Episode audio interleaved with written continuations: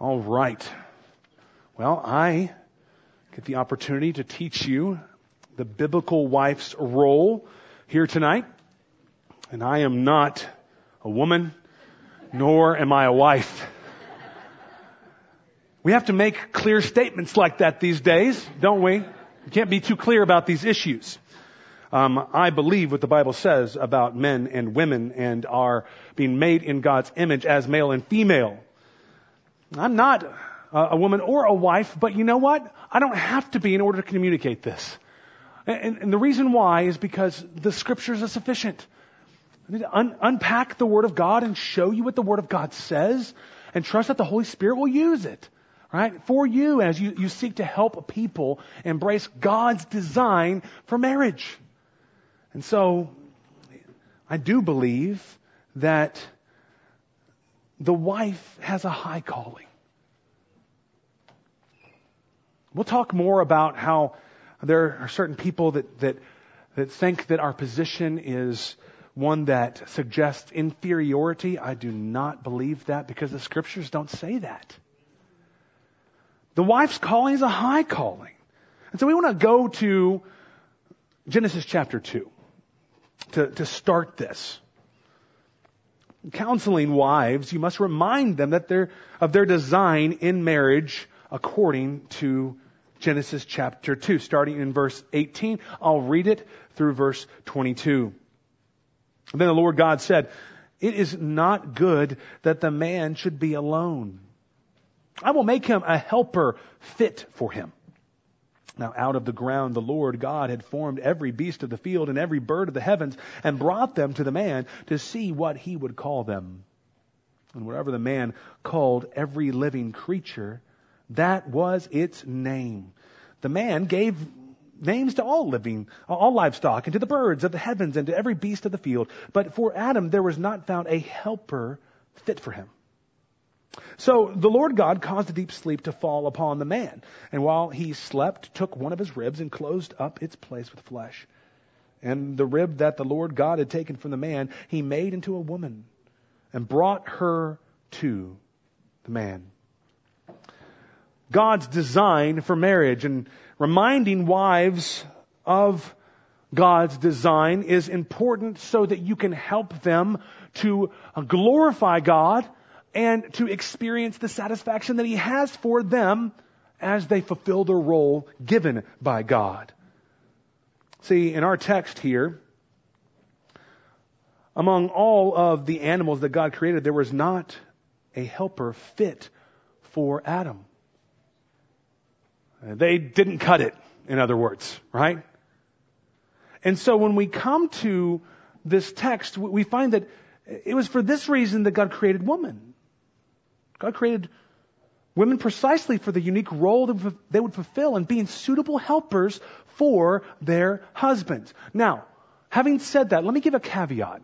I think this is important. As I was reading through my notes again today, I'm going to give this caveat. Not all men and women are called to marriage. Paul was single. Jesus, single, right?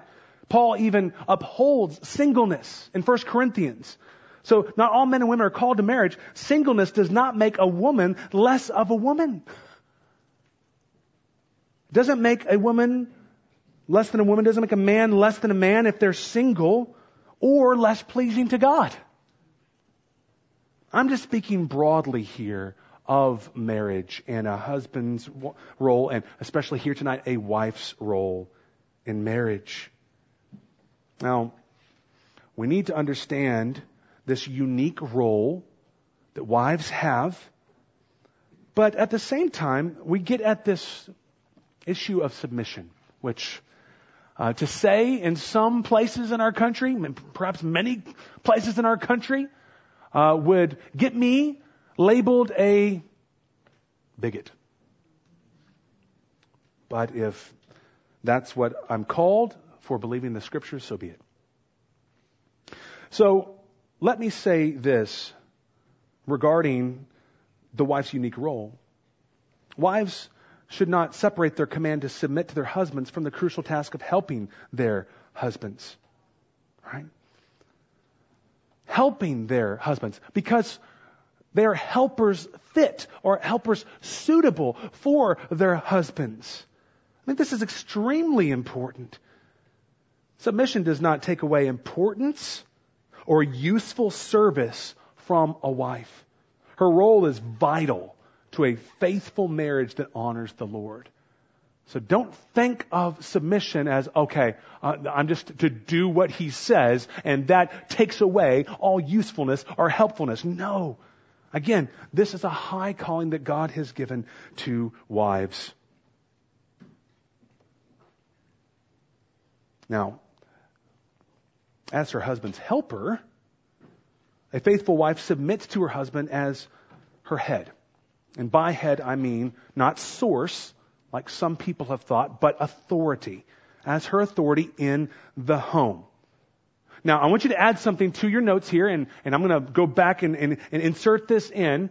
Hus, uh, as her husband's helper, a faithful wife submits to her husband as her head to reflect the gospel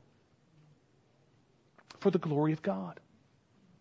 To reflect the gospel.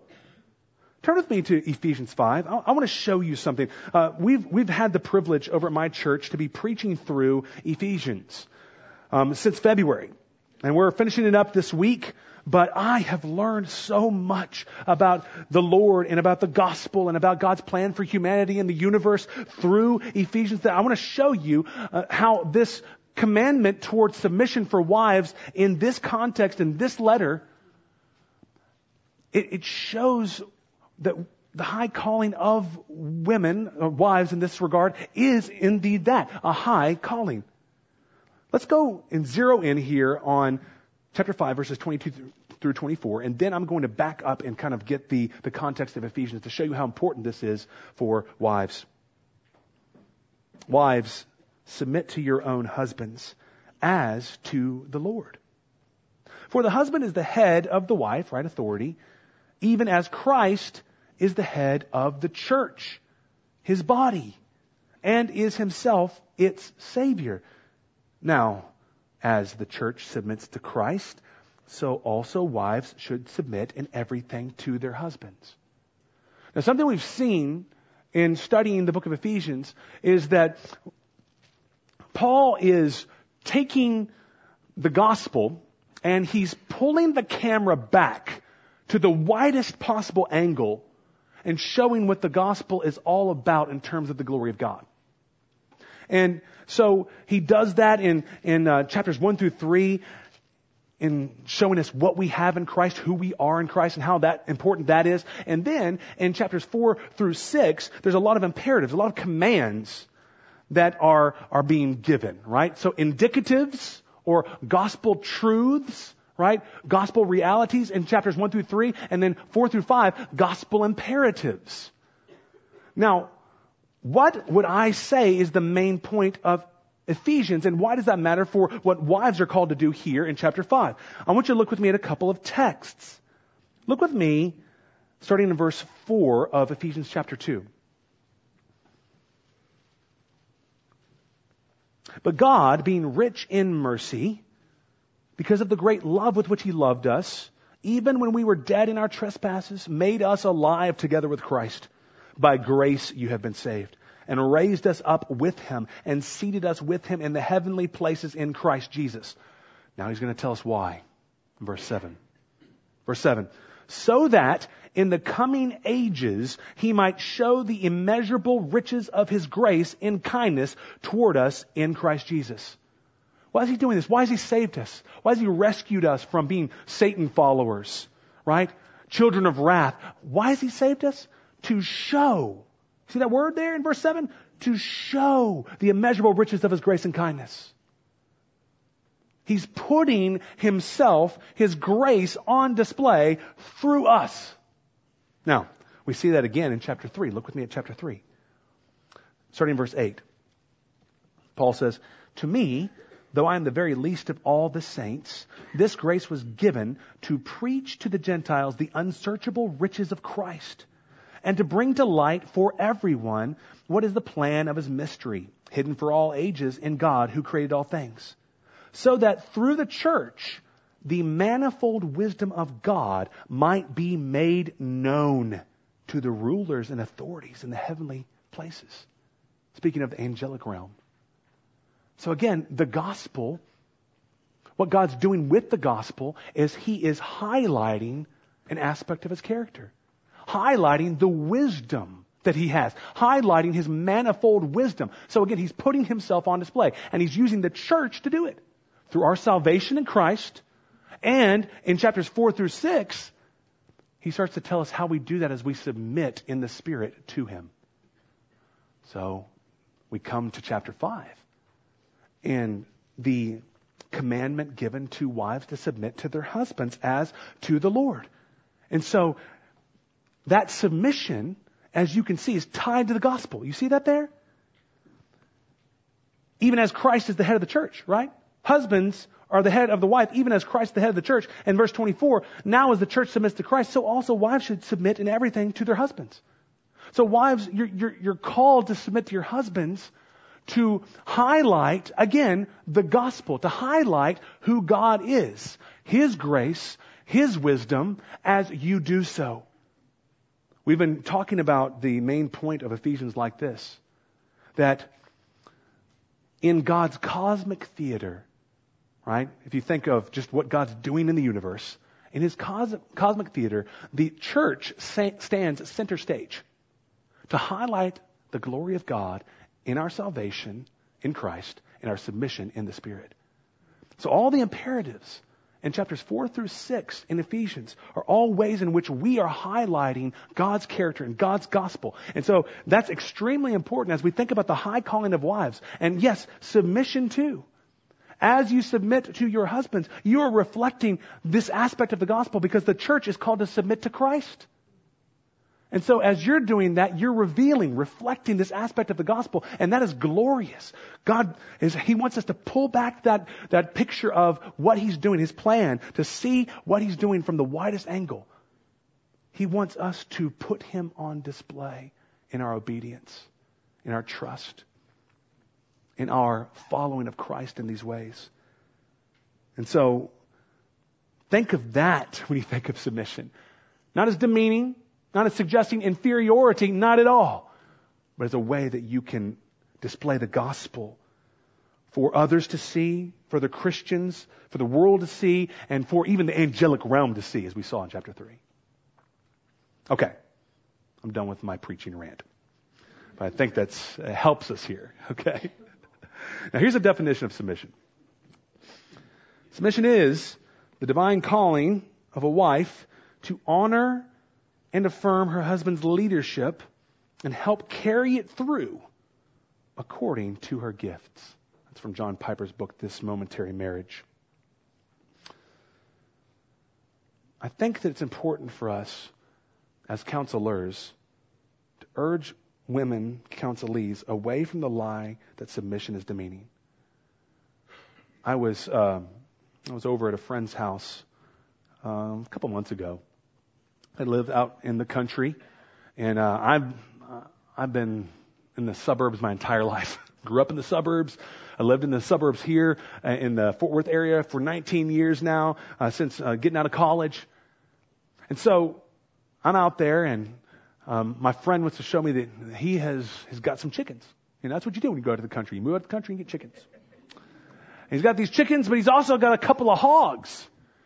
And um, I was out there talking to him, and I saw one of these young hogs go and get in this this uh, this basin full of water.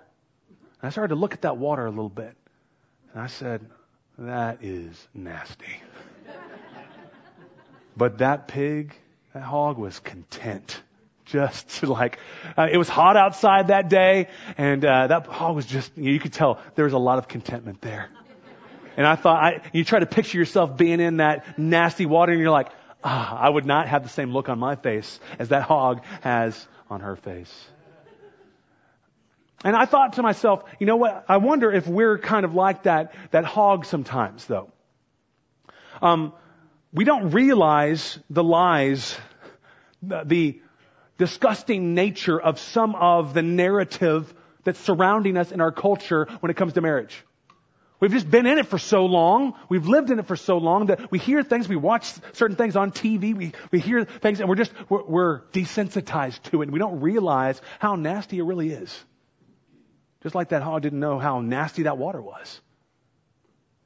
And what I mean by that is that I think that the culture has influenced us more than we realize. And so there might even be uh, some cringing that goes on for counselees who you're telling these things to in your in your counsel room or across the table from you in your home, wherever you do your counseling. They might cringe. They might they might um, kind of make a face, furrow their brow at this idea because we've lived in this culture for so long where feminism has gained more and more ground as a lie of Satan. Not biblical marriage, not biblical womanhood or biblical um, submission. So, I think it's important for you to, to help them see that God's ways are not only best, but right. Right and best. And help them see that because here's what I, I believe, and I think that you should believe it too. Uh, it is a God-given responsibility. Submission is given by God to be obeyed. God knows how life works best. He made you. He made me. Right? And so, uh, wives should understand this. They should embrace the fact that God knows exactly what they need. He made wives to operate this way. Wives will not know the joy of Christ if they rebel against His command. Why do I say that? How could I say that? How could I possibly make such a statement? Because of texts like this, because of John 15. Look at this. If you have your Bibles or you can listen to me read it. John 15, 10 and 11. Jesus says, if you keep my commandments, you will abide in my love. Just as I have kept my Father's commandments and abide in his love. These things I have spoken to you, that my joy may be in you and that your joy may be full. I'm telling you to obey me, and I'm telling you because I want your joy to be full. But if we say, no, that's going too far, Jesus, that command is, uh, is crossing the line in my heart, then we won't experience His peace, His joy, His contentment for us. If we say any aspect of the responsibilities He's called us to are not good, not right, not best. If we rebel, we don't get His pleasure in that regard. And remember this, if, if, if you, you have a pushback in your heart about submission when it comes to the role of wives in, in marriage, remember this. All Christians are called to submission. All of us are. First, we're called to submission to the Lord, right? John 15, 14, we're, we're in this context. Jesus says, You are my friends if you do what I command you. And then Acts chapter 5, verse 29, Peter says, we must obey God rather than men. We're called to obedience first to the Lord, right? We, we submit ourselves to Him first and foremost. And we also are, are called to submit to other believers even, right? In Ephesians 5.21, we're, we're called to uh, submit ourselves to one another. Philippians 2, 3, and 4, count others as more significant than yourselves, right? Let there be no selfish ambition, but, but look at others and count them more important than yourselves. And, and in doing this, you'll be like Jesus, Paul goes on to say in verses 5 through 8. Now, some will say, um, well, yeah, in chapter 5 of Ephesians and in verse 21, it says we are to submit ourselves to one another. So, um, that means that husbands and wives are, in terms of authority in the marriage, equal, on equal footing, and there's no different roles or distinctions. Not so. I will say this. Although there is a general sense in which a husband should have a submissive attitude toward his wife as he seeks to consider her more important than himself, this should not take away from the more specific submission of a wife to her husband as the authority in the home. I think that's a good balance to have there. Certainly he's to love her and to consider her to be more important than himself, but there is still that authority structure in the home that God has designed for uh, a, a home to thrive in. We're also called to su- subject ourselves to every human institution. First Peter 2.13 says, if you look over there, you can see this is just another aspect of which uh, we're, we're all called to, to submission in one way or another. All of us are. So we shouldn't be offended by this, is what I'm trying to say. 1 Peter 3, starting in verse 13, Peter writes, Be subject for the Lord's sake to every human institution whether it be the emperor as supreme or to governors as sent by him to punish those who do evil and to praise those who do good. And then you go on and you, you see that there's that master slave dynamic too that is spoken of in terms of submission. And we could think, just in a practical application sense, of, of employers, employees in our day and age. So when you come to the command for wives to be subject to their husbands in 1 Peter chapter 3 verse 1, we've already seen two other spheres in which believers are to be submissive. So we're all called to submit, submission on one level or another. But what does submission not mean? It does not mean that a wife is inferior to her husband. I already said that. I'll say it again. And the reason why I say that is because there was submission going on when Christ was obeying his Father's commandments here on earth, wasn't there? Was Jesus inferior to his earthly parents when he submitted to them? Certainly not. He, he submitted to his earthly parents whenever uh, he they found him in the temple. You remember this? They found him in the temple, and he was there and he was astounding people with his knowledge. And yet he is Lord over all, right? He's Lord over all, and yet we read this. He went down with them and came to Nazareth and was submissive to them. He was submissive to them. Because ultimately he's being submissive to his father. He's submissive to his parents because he's being submissive to his father and doing his father's will. Because he needed to do that in order for us to have the hope of the gospel, right? He wasn't inferior to his earthly parents. He's not inferior, um, I'm sorry, um, he's not inferior to God the Father either. He's actually Lord over his parents, but he submits because ultimately he's submitting to God the Father in his work and I get at this as well. Was Jesus inferior to God the Father when he said, I seek not my own will, but the will of him who sent me? Certainly not.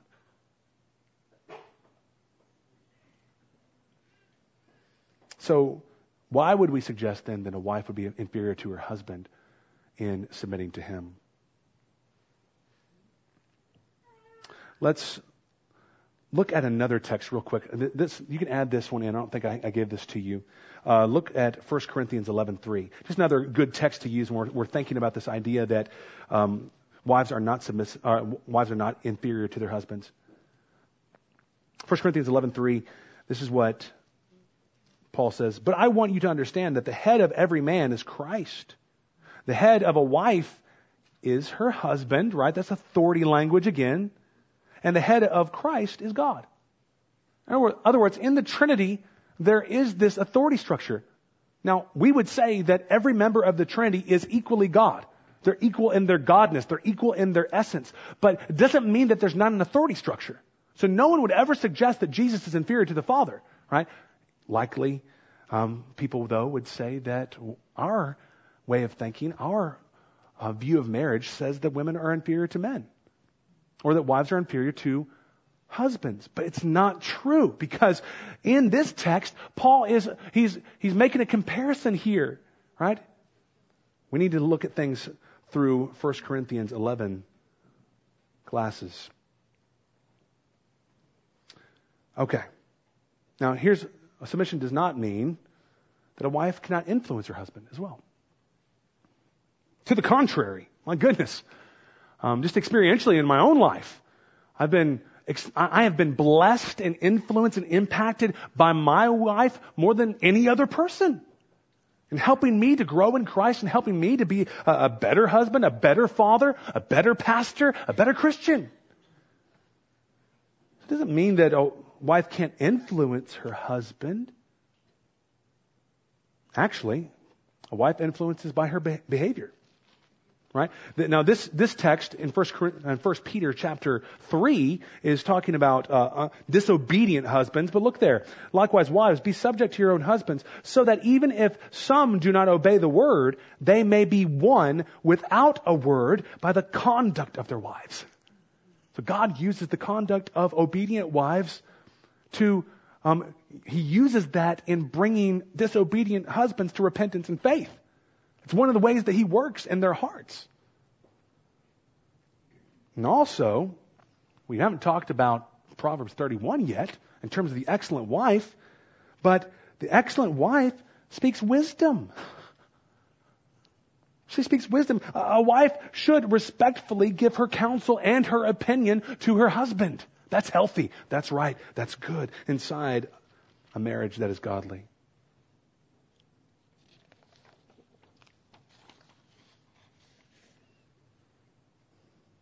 Also, it does not mean that a wife should not use her God given skills and abilities. I have seen so many wives be really the, the ones that uh, administratively are so gifted in the marriage. My wife's that way in our home. You know, I, I, don't, I don't know what I'd do without her. in terms of keeping the calendar and, and uh, working with the kids and, and organizing things and making sure that we're, she, she is so helpful. And she has so many different skills and abilities that I don't have that make my home um, one that is warm and inviting and more pleasing to the Lord. It also does not mean that a wife has to always agree with her husband. That's an important one, I think, to, to make in terms of uh, a distinction. It doesn't mean that a, a wife has to say, um, um, yes, and then agree. She can even say, I disagree, and here's why, as long as she's doing so respectfully. She didn't have to agree to submit. It does not mean that her husband does all her thinking for her. Again, that's, these are some of the, uh, the straw man arguments these are some of the, the accusations made against those who believe in, in biblical marriage and biblical, um, biblical husbanding and what wives are called to do in marriage according to Scripture. But she, yeah, she's an individual with her mind, her gifts, her abilities. She is a person, a distinct, unique individual. And that comes out in marriage, even, yes, with submission. Submission is a good thing, according to God's definition. And here, this is important. It does not mean that a wife gets her spiritual nourishment primarily from her husband. Oh, sorry. Let me go back. Let me say this, because think of 1 Peter chapter 3. A disobedient husband that is referred to in the, those first couple of verses, right? In, in 1 Peter 3, 1 through 6, the wife is not dependent on her husband for spiritual sustenance since he's uh, disobedient. He's, he's likely an unbeliever. Right? Rather, we see that she is to pursue spiritual depth, depth not from her husband, but for her husband, so that, hopefully, by God's grace, he may be won. Right? This is important. And a, a, a wife who believes in the Lord Jesus Christ uh, ought to be in a local church where she has elders, right? She's got pastors who can come alongside her and, and help nourish her soul. And they act as that spiritual authority in her life to help her as she seeks to shine the light of Christ to her husband. Whether he's an unbeliever or whether he's um, a, a husband that's not walking in obedience and needs to repent. Maybe he's in a, in a season of disobedience toward the Lord. Doesn't mean that she only relies on her husband. And, and so if her husband's not pursuing the Lord and he's not in a healthy relationship with the Lord, then she's sunk. That's not what it means. Submission does not mean that a wife should follow her husband into sin. Absolutely not. I mean, in, in, chapter 5 of Ephesians, husbands be submissive to your wives as to the Lord. Ultimately, it's for Him. And so you can't sin in order for it to be unto the Lord. So you can't follow your, your husband into sin. We obey God first. We obey God rather than men, right? Acts 5.29, like Peter said. So that's not what it means. Don't, don't ever think that you follow your husband into sin. No, because we, we are called to obey God first and foremost. Now, here, here's another one. Oh, sorry. There you go. There's a blank. It does not mean that a wife should be fearful of her husband or timid in relationship to him. And we get that from 1 Peter chapter 3 as well. Look with me starting in verse 5. For this is how the holy women who hoped in God used to adorn themselves by submitting to their own husbands, as Sarah obeyed Abraham, calling him Lord. And you are her children if you do good and do not fear anything that is frightening.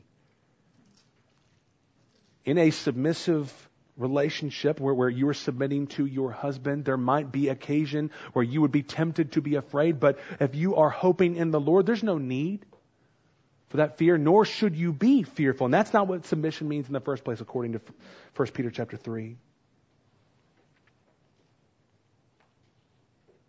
it does not mean that a wife should worship her husband, right? Sometimes there's that kind of unhealthy dynamic because Matthew 4:10 says you shall worship the Lord your God and him only shall you serve. And it does not mean that her hope and dependence rests ultimately on her husband. Again, if we look back to that 1 Peter chapter 3 verse 5 text, it says this, this is how the holy women who hoped in God used to adorn themselves by submitting to their own husbands. So in, in this text, the holy women of the Old Testament hoped in God and that hope led them to submit. Their hope in God led them to submission.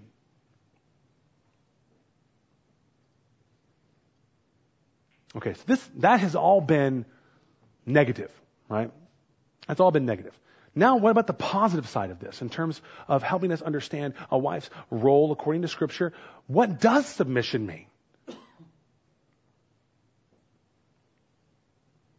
Now, I, I have found this next definition to be the best definition uh, out there when it comes to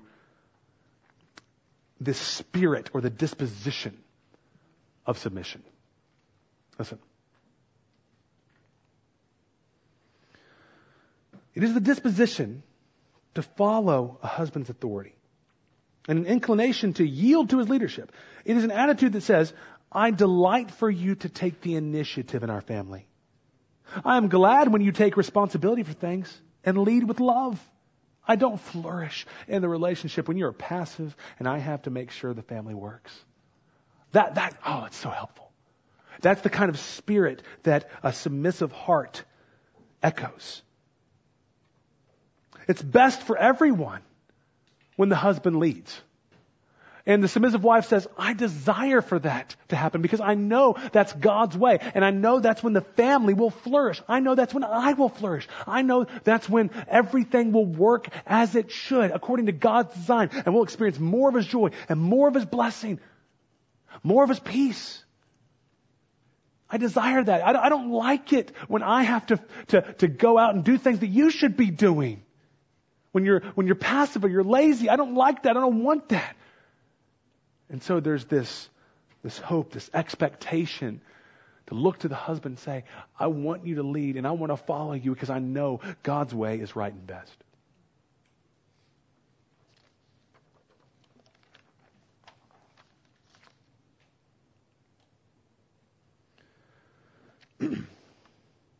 what it does mean means that a wife submits to her husband means that a wife submits to her husband as obedience to the Lord, like we've already said, according to Ephesians 5:22. Now, there's something very practical I want to say about this point. And that is, um, the Lord is always worthy of your obedience. Amen. Always worthy. So, wives, you're called to submit to your husbands even when you think that they're not worthy of it. They're not ultimately worthy, are they? Let's be honest. But Jesus is always worthy of your obedience, and He's the one who says, submit to your husbands. So you can say, oh man, I, you, you, can, in your mind, you're, you're upset with your husband. You're angry at your husband. You think your husband's not leading like he should. And, and you think, um, he's not worthy of your submission in that moment. But you can remind yourself and you can remind your counselees in that moment, yeah, but Jesus is. He never stops being worthy. He never stops being the one that is marvelous and is glorious and good to me.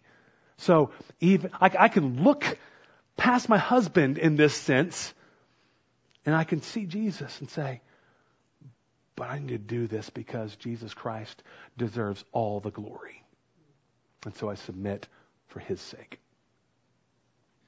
No matter what your husband's doing or not doing, wives, sorry, wives please God by obeying him. And one of the ways that they're to obey him is by submitting to their husbands. Now, Submission means that it is the wife's responsibility to submit as an act of the will. Now, here's what I mean by that. In Ephesians 5:22, Paul is addressing wives. He says, "Wives, be submissive to your husbands." Now, why would that be important practically? For this reason. Though the husband should appropriately confront his wife on sin, he does not force her into submission. No, see, because Paul is saying, he's speaking, he's addressing wives. And by the way, that was a big deal for Paul to do in that setting where, uh, where women were looked down upon and they, they were belittled. Paul, in this letter that was going to be read publicly in the church, says, Wives, that the mere fact that he's addressing wives is huge. And he says, Wives, submit he doesn't say, husbands, make your wives submit. No. This is to be done as an act of her will. The husband never, never forces her into submission, but loves her as Christ loved the church and gave himself up for her, right? Ephesians 5.25. And, for, and furthermore, this, this needs to be said as well. Children are to be disciplined, but not wives, right? They're, we're called to discipline children in the scriptures, but not wives. A wife's submission is not the same as a child's submission in that regard. Also, it means that a wife submits to her husband continuously, right? It's, it's, this is not an, an, a one-time command. Like, I met my quota for the week. Sorry, you'll have to wait till the week starts over. That's not what, that's not what he means by be submissive. No. It's, it's to be ongoing. So a, a wife does not submit only when she feels like it or when circumstances are convenient or when her husband is being respectable. Again, because it's, it's about the Lord and he's always worthy.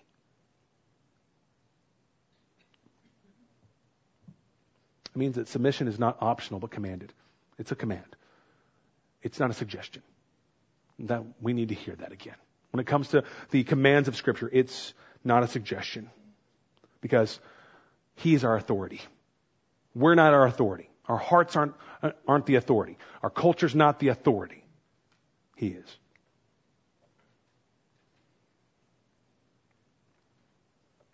It means that submission is not dependent on whether or not the husband is walking faithfully with the Lord or walking with the Lord at all kind of already covered that.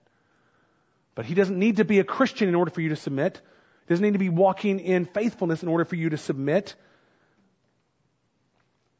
It's a call from the Lord. And by the way, it's hard. I, am sure it is hard to submit to an ungodly husband. I'm sure it's, it's, it's hard to submit to a husband who's being passive. I'm sure it is.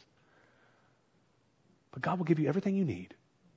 He'll give you everything you need you need to do what He's called you to do.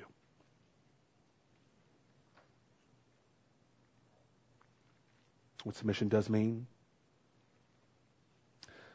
It means that a wife should yield to her husband's leadership gladly and not begrudgingly. Now, I understand that there are texts like this in the Proverbs. And I, I don't mean for this to be funny, but it, it, we, we read this and this, this, we need to consider why the, why God would put this in the Bible. It is better to live in a corner of the housetop than in a house shared with a quarrelsome wife. Right? It's, so the attitude matters, in other words, right? The attitude of submission matters. It's about actions and attitude. 1 Corinthians, I'm sorry, 1 John chapter 5 verse 3, um, th- this is for all of us, regardless of, of whether we like the command or not. We don't get to kick the dirt while we're submitting, right, to God's commandments. 1 John 5 3, listen. For this is the love of God, that we keep His commandments, and His commandments are not burdensome. Now, why wouldn't they be burdensome? Because whenever we're saved, we're given a new heart, we're given the Holy Spirit, we understand what God has done for us in Christ, and that frees up our heart. It helps us appreciate God. It helps us to joyfully follow His commands. We want Him to say to us, um, well done, good and faithful servant. We want to serve Him because He has done so much to serve us in giving us His Son. He's done everything necessary to bring us into his forever family. And so we want to serve him and we don't see it as something we do kicking and screaming because we say to God, command me. I know everything you've done to bring me into your, into your home, into your kingdom. I know it. So command me. I want to obey. I want to reflect your goodness. I want to submit to your lordship because you have saved me and you have been so lavishly kind. By the way, 2 Corinthians 5:15 tells us that Jesus Christ died for all. So that those who live for those who lived no longer live for themselves, right? But for him who for their sake died and was raised. He saved us so we'd stop living for ourselves and start living for him. And oftentimes when we don't want to submit, no, I'd say every time we don't want to submit, it's because we're thinking about ourselves and what we want and not about what he's worthy of. And not about his goodness and his love he's given us in Jesus. It means that a wife submits to her husband comprehensively because Ephesians 5:24 says in everything. And and by the way, I need to say again, it doesn't mean sin. Okay? It doesn't mean sin because again, uh, we can't glorify the Lord by sinning. But it does say in everything with that caveat. And it also means that a wife is to submit to her husband with respect because that's what Ephesians 5:33 says. However, let each one of you love his wife as himself, and let the wife see that she respects her husband. Now, finally, it means that a wife must submit to her husband by the power of the Spirit. Okay? By the power of the Spirit. So Galatians 5.16 says that, but I'll point you to the same context in Ephesians chapter 5 verse 18. Look with me there. Ephesians 5:18, and do not get drunk with wine, for that is debauchery, but be filled with the Spirit. And he goes on in, into that sentence. But I believe, in studying this text, that the idea of being filled with the Spirit in verse 18 of chapter 5 of Ephesians, it flows down into the commandments that we see in the rest of chapter 5 and into chapter 6. How do we obey? As we're filled with the Spirit, by His power.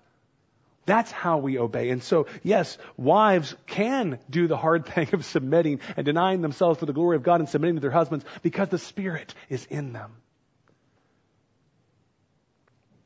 Now, what does it look like for a wife to respect her husband? Got a couple of texts here. Say in Ephesians, there's a lot in Ephesians here. First of all, you need to respect your husband with words.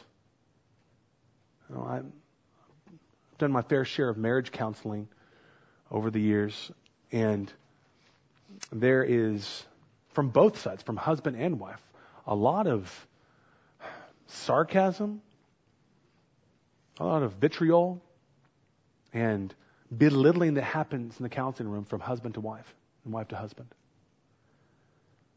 But that's not pleasing to God. Out of the abundance of the heart, the mouth speaks.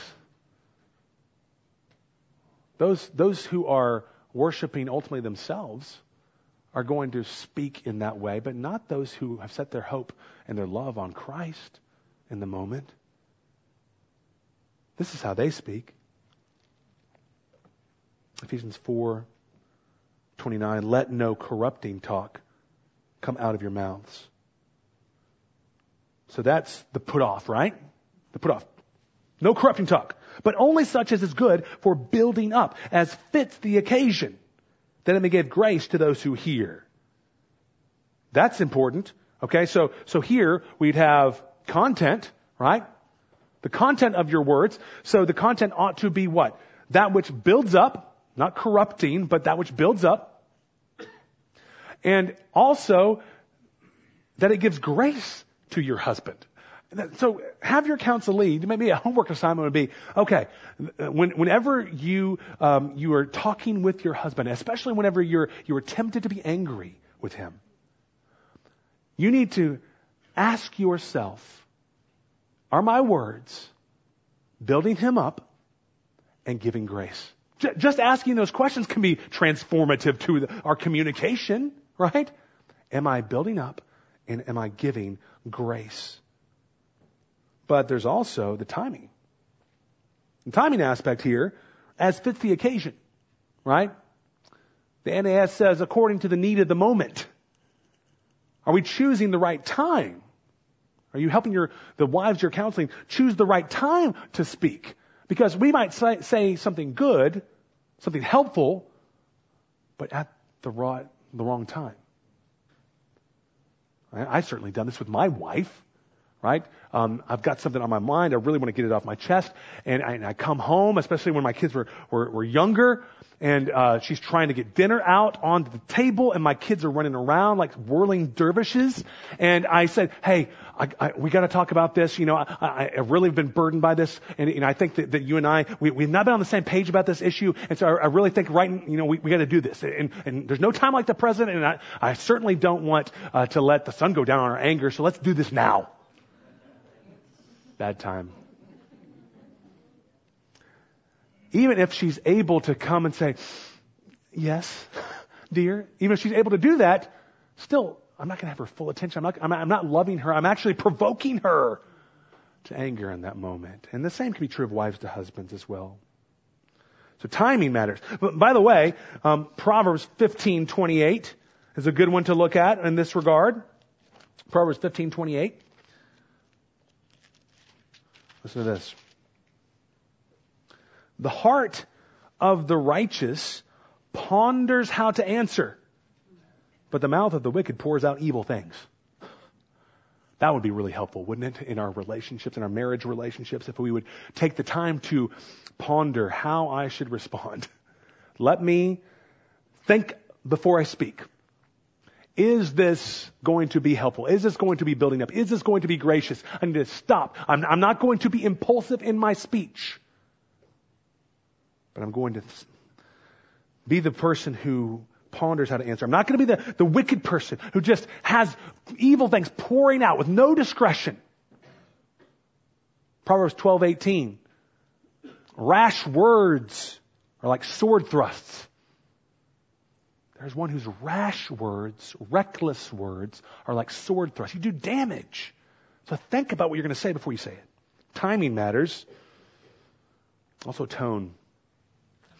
Proverbs 15:1. Soft answer turns away wrath, but a harsh word stirs up anger. Tone does matter. Not just uh, what you say, but how you say it matters. We don't think it matters sometimes, but we need to, we need to um, even engage in a thought experiment. Okay? If you said something extremely kind and helpful to somebody, but you said it with a sneer, and you said it with a condescending tone, would it be received as such? Absolutely not. And even if you you know, we can, we can make little jabs with our tone too, like little side comments, things we whisper underneath our, our breath, you know, or as we're walking away, kind of passive aggressively. No, tone matters. Proverbs 16:24 also says this. This is helpful. Gracious words are like honeycomb, Sweetness to the soul and health to the body. Sweetness to the soul and health to the body. So time, tone matters, timing matters, content matters with respect to words. That's one of the ways in which you can respect your husband's wives. But also respect in rebuke. Right? Yes, that's true. Wives should rebuke their husbands. If their husbands are in sin, then a wife needs to respectfully go and confront him. That needs to happen.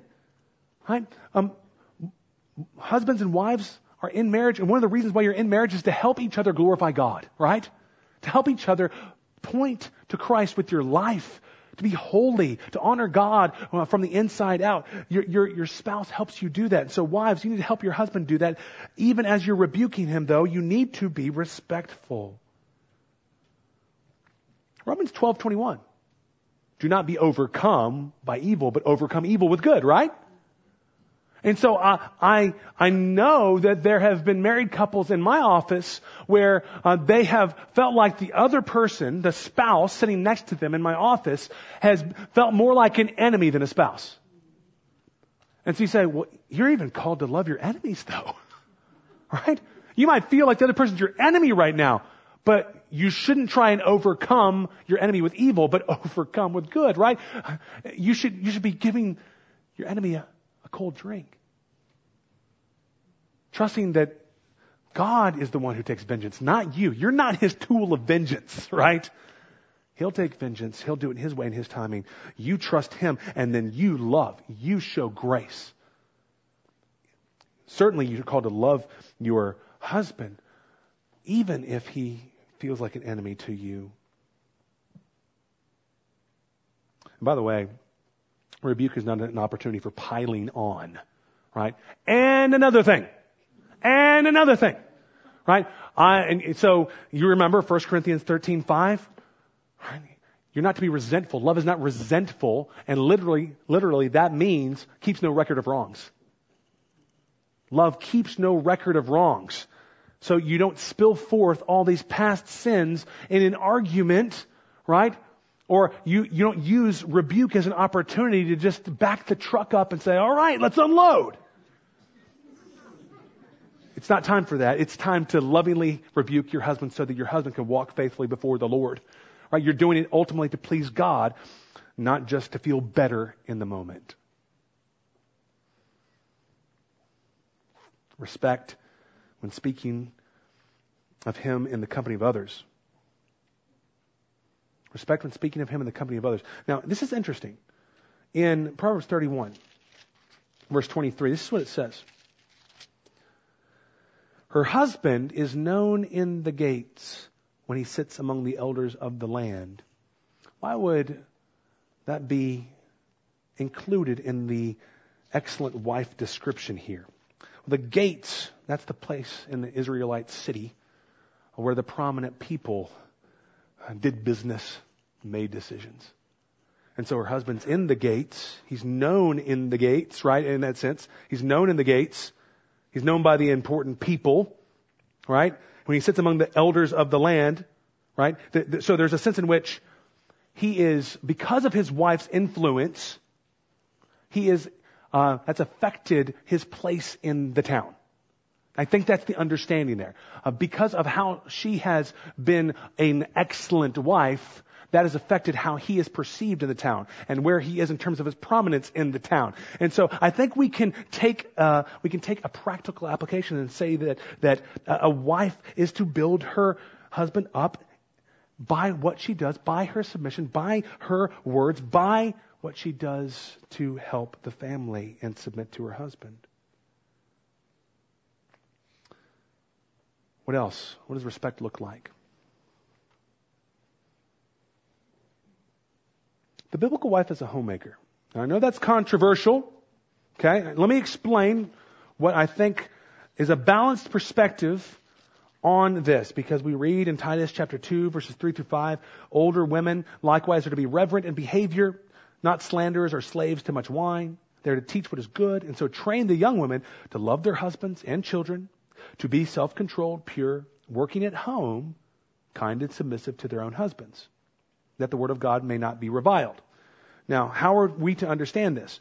Now, uh, Proverbs 31, 10 through 13, or, or 10 through 31, and this passage on the excellent wife, out of 22 verses, 9 refer directly to work in the home. Now, there are verses like verse 16 and 18 and 24 that suggest that there is work she does outside the home. She considers a field and buys it, and she's selling things that she has made, okay? But she is working at home. That is a priority for her. Now, if a wife is out of the home too much, or involved in so many other activities that she is consistently exhausted, she cannot care for her home according to God's design. And so, what I mean is not that a woman can't, can't work outside the home, but there is a priority when we look to Scripture that she be a worker at home for the good of her husband and her children. There's a priority there. It doesn't mean she can't do anything outside the home, but there should be a priority. And, and if that job prevents her from doing what God has called her to do as a wife and a mother, then she and the husband need to step back and assess things and make a good plan moving forward. So, when a woman works outside the home, she needs to examine her motives, I think, too. Are my motives God glorifying? Are they self serving? It's important to ask because um, th- there might be some identity that a woman has wrapped up in her employment. Identity in working outside the home. And if that's the reason and that's kept her from prioritizing work at the home, then again, things need to be reassessed and a different way forward needs to be chosen. It's not a prohibition against work outside the home, but more of a prioritization of work at home. Now, again, I'll reiterate this as we conclude.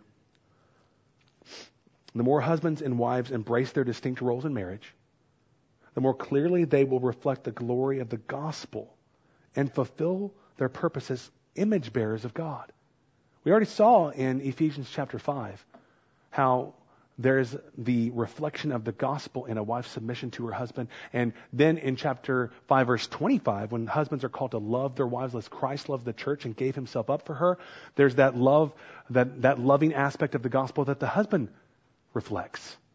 So, wives submit to husbands as the church submits to Christ, and, Christ, and the husband loves the wife as Christ loves the church, and it highlights the gospel. But there's also a sense in which, even as image bearers, there's an aspect of um, submission that reflects the Trinity because God, um, God the Father, has sent the Son, right? And there's there's a submissiveness. There there's there's roles. There's distinctions inside the Godhead, even though they're equal in their Godness and their essence. And so there's a sense in which, um, as you submit to your husbands, you're even reflecting the Trinity in some sense as well. And so that's it's helpful to think about because, um, again, the high calling for wives is one in which you are displaying God. You're displaying Him. You're reflecting His image. You're reflecting His gospel, right? And so, wives don't see it as something that's demeaning. See it as something to be celebrated. something where God's saying, here's how you can glorify me. Here's how you uh, must glorify me in this role that I have given you and also how you can enjoy me as well. And I think ultimately we've got to let the glory of God be the goal, right? The ultimate goal is not that your home feel peaceful. Your ultimate goal is not that you have a, a, family that looks healthy and so that you can brag on Facebook or Instagram. The goal is, is not even so that your husband would be pleased, but it's that God would be glorified, that he would be seen in your obedience at home as the one who is treasurable, who's marvelous and holy and wonderful. And he knows what's right and best for everybody. And it becomes then an opportunity for you to say, Do you want to know him as well? Let me tell you about him and why this thing, this, this marriage, uh, these, these, these roles that seem so strange in our culture, that seem so different and out there, why it actually is the most wonderful thing. And it makes for um, God being glorified, but also the home being blessed. Can I tell you about it? And when you're doing it joyfully and willingly, then that's helpful, isn't it? It recommends the gospel too, doesn't it? Okay. Yes, did you have a question? I'm sorry. I thought maybe it was just a scratch. I apologize. Let me pray because I think we're out of time. We are. Okay, let's pray. Father, thank you for giving us this time. I pray that we would, you would help us to, to help others with this truth. And that, Lord, though it's sensitive, that, that we would be clear, that we would be gentle, and the Lord, that, that we also would be bold as we declare that these things are the right things and the best things. And may uh, the wives and the counselees of the people here who are wives would, uh, would see how good you are to call them to this high calling laid out in Scripture.